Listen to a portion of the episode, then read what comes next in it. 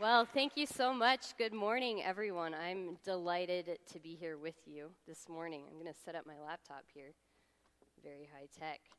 Um, thanks for that introduction. It's, it's my great pleasure to be with you all this morning. I'm especially happy to be here uh, when it's fall.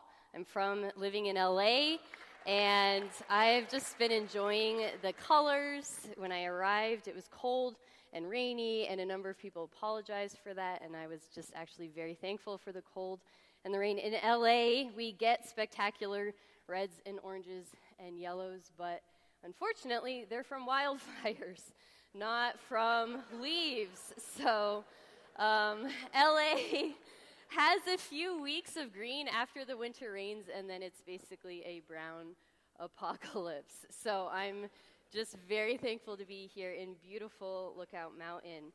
Um, I haven't quite gotten on the pumpkin spice latte bandwagon yet, uh, but for those of you who are, I know that you're excited about it being fall as well. But um, October is a wonderful month, not just because it's fall, but um, as was mentioned, we're here to celebrate the Protestant Reformation, and that's what I want to talk to you about today and tomorrow. Why do we still celebrate this day, 500 years after the fact? Well, there's a number of reasons. The Reformation, it was a cataclysmic event. It revolutionized the world. It affected everything culture, art, music, literature, science, politics. It caused society and culture to flourish in many ways. And its influence is still felt today. I mean, even just the fact that we're all here in this room right now, it's because of the Reformation. We would not be here if not for the Reformation. But most importantly, the Reformation was a rediscovery of the gospel. And a large part of that was due to Martin Luther. And there we go. There's a classic picture of Luther. Luther was a priest, he was a theology professor, and he struggled deeply with the question of how he could come before a righteous God. And I really appreciate the psalm that was read this morning. It's a beautiful psalm, psalm talking about God's righteousness. But Luther knew that God was a holy God, a righteous God, and he knew the profound darkness and weight of his sin, and he despaired that there was any way humans could have a relationship with a thrice holy God. So, Luther spent years undergoing painful agony. He literally starved himself. He literally beat his body, went to endless numbers of confession, hours and hours of confession, so much so that the person he was confessing to said, Go, I don't want to talk to you anymore. I don't want to hear any more about your sins. He endured sleeplessness, all in the hope of making it possible for him as a sinner to be able to approach a holy and perfect God. Now, Luther also regularly rotated through the books of the Bible in his preaching and teaching. And it was in a large part through Luther's study of the book of Romans. There he is with a very happy face teaching. Um, it, was as he studied Romans that it really he finally understood the gospel and found the answer to his search for a gracious God. Luther, in his introduction to his commentary on Romans, would write, quote, It is well worth a Christian's while not only to memorize Romans word for word, but also to occupy himself with it daily, as though it were the daily bread of the soul. It is impossible to read or to meditate on this letter too much or too well. The more one deals with it, the more precious it becomes and the better it tastes. I'm not going to re- require you to memorize the book of Romans word for word, but um, it's a great aspiration. So, t- but today and tomorrow, I want to take us through the beginning chapters of Romans, in a sense, with Luther, walking alongside Luther to challenge us, us to question whether we, as inheritors of the Reformation, because we are the inheritors of the Reformation, do we really and truly understand the gospel?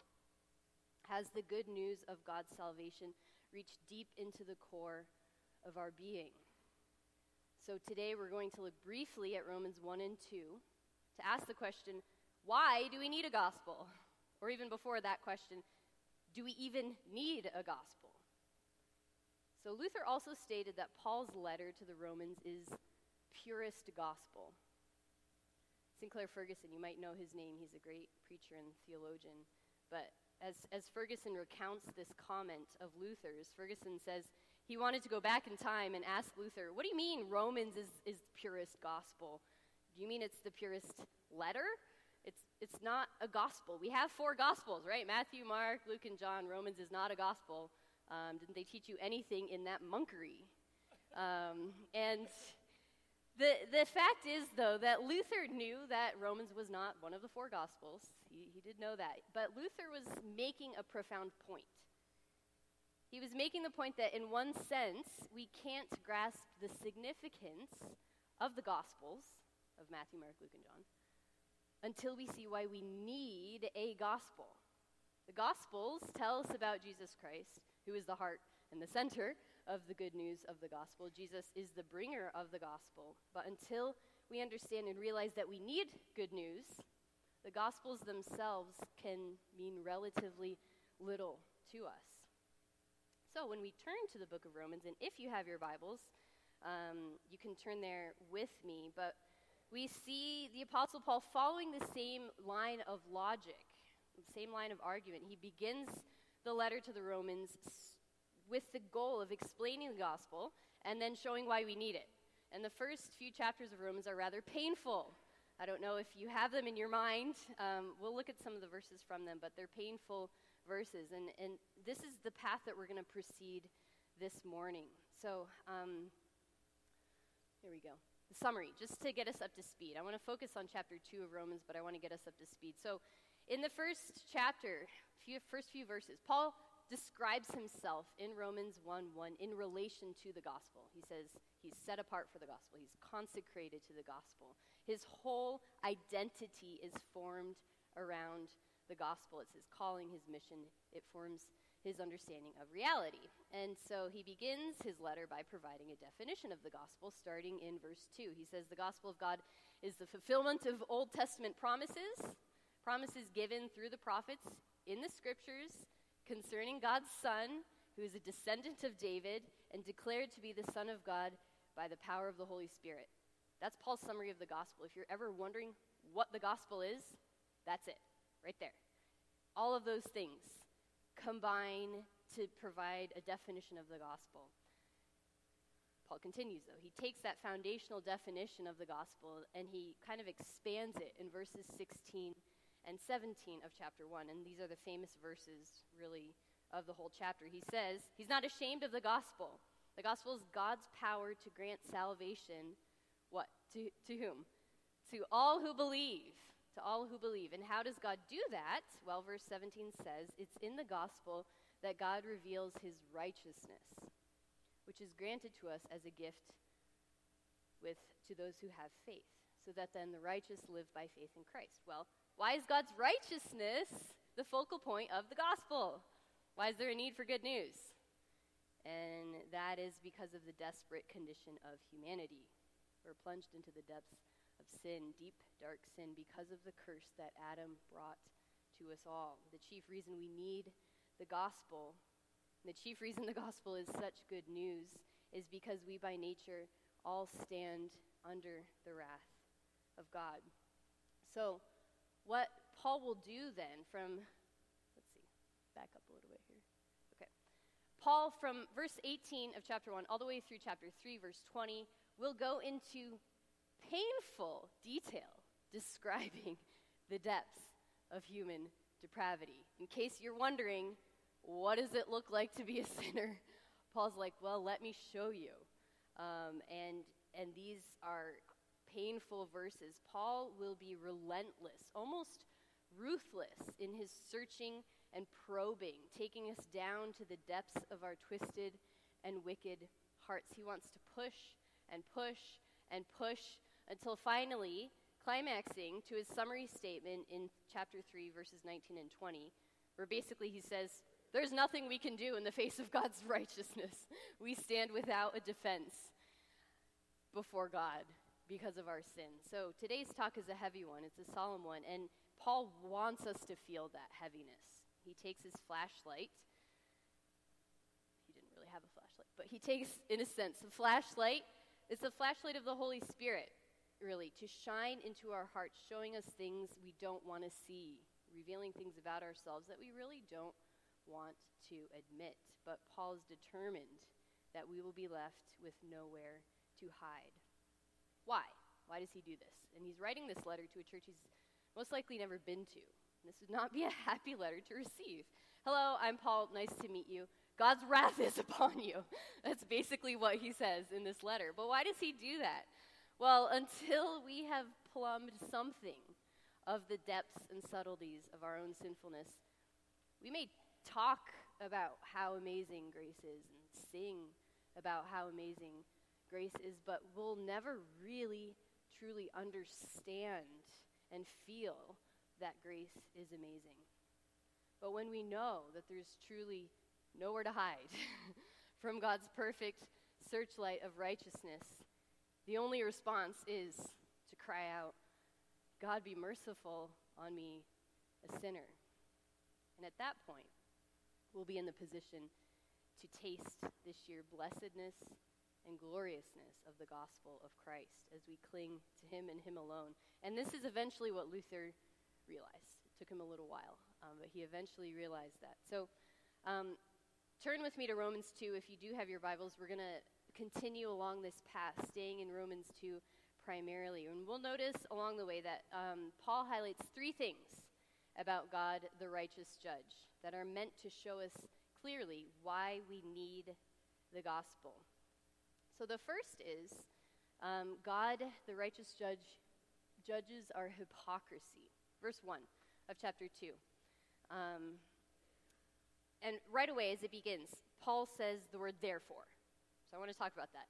What this let us, lets us know is that we've come to one of the many hinge sections in the letter. Paul has listed the way in which the judgment of God has been revealed against the pagan Gentiles, uh, all in chapter 1. And now he turns from talking about pagan Gentiles to the sins of the hypocritical person who thinks, oh, I'm, I'm actually not all that bad. So it's almost as if Paul's addressing someone who has been thoroughly agreeing with Paul up until this point. It's like, yeah, I agree with what you're saying. As Paul has outlined the depths of the sin of the pagans, and just, I'm, I'm going to read this to you. Um, chapter 1, verse 29. Listen, listen to this. You get to feel some of the heaviness. Paul says, They, the pagans, they're filled with all manner of unrighteousness, evil, covetousness, malice, envy, murder, strife, deceit, maliciousness. They're gossips, slanderers, haters of God, insolent, haughty, boastful, inventors of evil, disobedient to parents, foolish, faithless, heartless ruthless. They know God's righteous decree that those who do such things deserve to die, and they don't only do them, but they give approval to those who practice them. And it's as if there's this person, maybe in the middle row, maybe in the back row, who's been nodding his head. Yeah, those pagans, condemn them to hell. They're full of envy, they're full of murder. They deserve hell. And here in chapter 2, verse 1, Paul turns and says, Therefore, you have no excuse, oh man, you who judge others, because you actually do the exact same thing yourself. It gets pretty uncomfortable at this point. Um, and Paul's goal here is to turn o- from the pagan Gentiles to the religious person, the person in the pew, the Jew, right? Paul was a Jew. He's addressing a Jew. He'll say this explicitly later in, in later verses in chapter 2. He's, he's addressing a self righteous Jew. Or, in our context, a self righteous churchgoer. Um, and he's judging the, the practice of inwardly cherishing sin while outwardly keeping up appearances. And Paul gets uncomfortable um, as he uh, uh, continues to outline God's righteous judgment. He'll continue on. Um, verse 2. He says, We know that the judgment of God rightly falls on those who practice such things. So God's judgment is right. The ESV says rightly. The NIV says God's judgment is based on truth. Okay? So God judges according to the true reality of the situation, not on the appearance of the situation. Does that make sense? So, in order for us to understand this, I want to step back a little bit and talk about God's righteous judgment. This would be theology two. We can do it though. I know you guys can handle it. Okay, so when we talk about God's righteous judgment, we mean God always acts in accordance with what is right. And he himself is the final standard of what is right. God is not merely righteous, he is righteousness. Thus, he always acts in accordance with himself. He's faithful to himself, always. God reveals his righteousness and thus himself to us through commands and laws. His laws can't be arbitrary or hollow, they always reflect the absolute moral purity and the character of God. God revealed his righteousness through his law from the beginning, very beginning of time with Adam and Eve. God gave specific commands to Adam. What are they called? Creation ordinances, right? You know, hard things like be a gardener in a paradise that doesn't have any weeds. That's really hard. Spend time and build a family with your beautiful wife. That's really hard. Take dominion over the creatures. Okay, be a ruler. Okay, really hard. All in the world without sin. You know, hard laws. Now, negatively, God said, what? One thing. Do all these things, but don't eat from this one tree. Okay, so God, these were God's stated commands, his specific commands that he gave to Adam. But what was underneath those commands, what was behind, what was the motivating drive for those commands? It was that he wanted Adam to love God, right? He wanted, he wanted a relationship with Adam. He wanted Adam to worship, fear, adore his creator. That was God's desire for Adam. What did Adam do? Adam, who was created by God, scooping up a handful of dirt, breathing life into that dirt, if you can think about it, if you're Adam, you open your eyes, and the first thing you see is God's face. That's Adam's reality. God's perfect creation. What does Adam do? Well, when faced with a lying serpent, he spits in God's face. He essentially says, I hate you, God.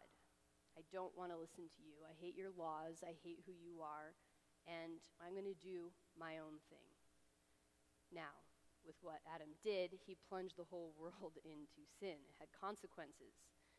What does that mean? Does Adam's sin mean that God's law is now broken?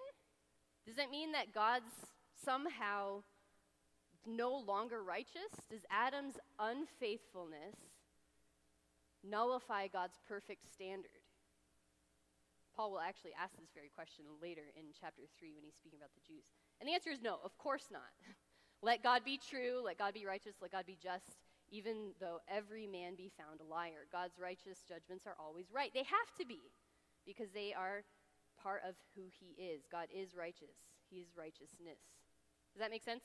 So, the sinfulness of man can't nullify God's perfect righteousness. In fact, human sinfulness just illustrates how righteous God is and how right he is to punish the wicked. That means there can't be an escape from God's righteous searchlight of justice. The powerful light of God's righteous judgment exposes our presumption.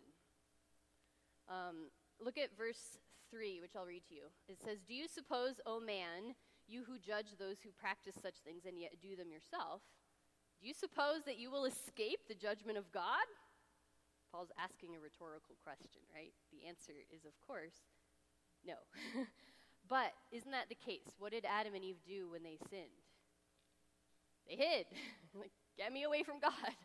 Because I know He sees me, and it's terrifying, and I want to hide. And the reality is, is that God sees into the very secret depths of our heart. Paul will say that specifically in chapter 2, verse 16 what would happen if the secret thoughts of our minds and our hearts were projected on that screen?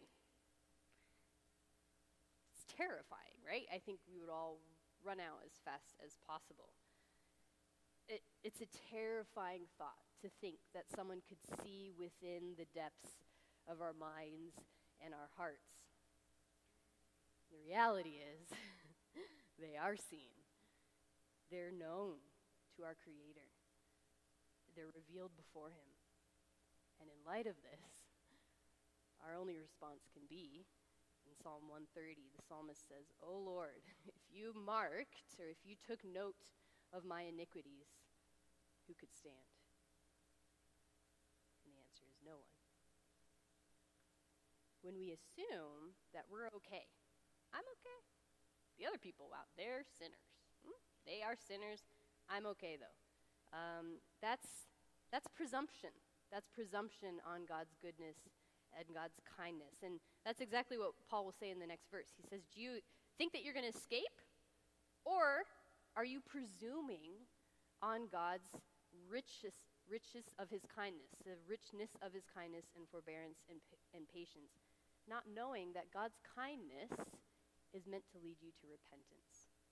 Paul says that God's kindness is meant to lead us away from presumption, away from hypocrisy, and lead us toward repentance. And what's repentance? But a broken-hearted realization of our utter depravity and constant daily turning away from sin and towards Christ, towards the one who can save us. Repentance is not just a momentary conviction of sin. It's a radical turning around of our lives and living for the grace and glory of Christ. And the tragedy is that someone could presume on the riches of God's kindness for your whole life and never really be a true believer. And that's what Paul doesn't want to happen. There we go. I have the last one there. Okay. Paul doesn't want that to happen. And that's why he's so harsh in these verses. And it seems harsh, it seems condemnatory. And he wants us to feel the weight of that. My time is almost up, but I want to conclude with thinking about what is the, what is the essence of the law? What is the essence of the law? What does God truly want? And the answer is if, if you look down, if you have your Bibles, to the end of chapter 2, verse 29. A Jew is one inwardly, and circumcision is a matter of the heart by the Spirit, not the letter. His praise is not from man, but from God. God wants a circumcised heart. And if we had all day, we could talk about this. It's a beautiful concept. God wants a heart that's been cut deeply with the realization of my sin. the fact that I have broken God's law. I was there in Adam. Adam's my head. I was there. And I broke God's law. And what was the right thing for God to do? It was death immediately. Yet God didn't. God was gracious. God wants a heart that's been broken of its pride and can cry out, Save me, oh my God, from my filthy sin. That heart is the heart of a true believer. A true person of God delights not in his own righteous keeping of the law, but the fact that he can't keep the law on his own, on the fact that he needs Christ. He needs Christ's Spirit to come and cut out his heart and destroy his sin. And the Apostle Paul knew intimately what it was like to trust in his own religiousness, doing the right thing, going to the right church, going to the right school. you guys have got, that one down. Um, he knew it was possible to be deeply religious and yet not be saved, not be Christ's. Paul knew that because Paul was that person. Paul knew that Christ, by his Spirit, had to reach down and powerfully rip out his hypocritical heart and change it into a cut, tender, and broken heart. Luther also understood this. But what Luther did initially was that he tried to do something to make up for his sin, right? He tried to go to confession, tried to literally destroy his body in order to scrape away the sin that he felt in his soul. But it was the reality of Paul's teaching that stopped Luther short. There's no one who's righteous. There's no one who does good. All have sinned and gone astray both the outward pagan and the inward hypocrite. And that's exactly where Paul will go in chapter 3, verse 10. There's no one righteous, no, not one. There's no amount of fasting, starving ourselves, going to confession, memorizing scripture, following the law that can save us. There's no inherent righteousness in us. So, what's the response? What's our response? Broken sinners that we are. the response is to realize that we need the gospel. This is why we need the gospel. We need good news. We need Christ more than we've ever man- imagined that we do. Maybe what I've said today is something you're keenly aware of. Maybe you know the depths of your sin and you long for relief. Maybe you're like Luther. You, you know that you're a sinner. Well, the response is the same. You need Christ. We need our Savior. We need to rest in Him. And maybe the other side sounds more familiar, where you're pretty proud of the fact that you go to Covenant, or you're a third generation Covenant grad, or whatever.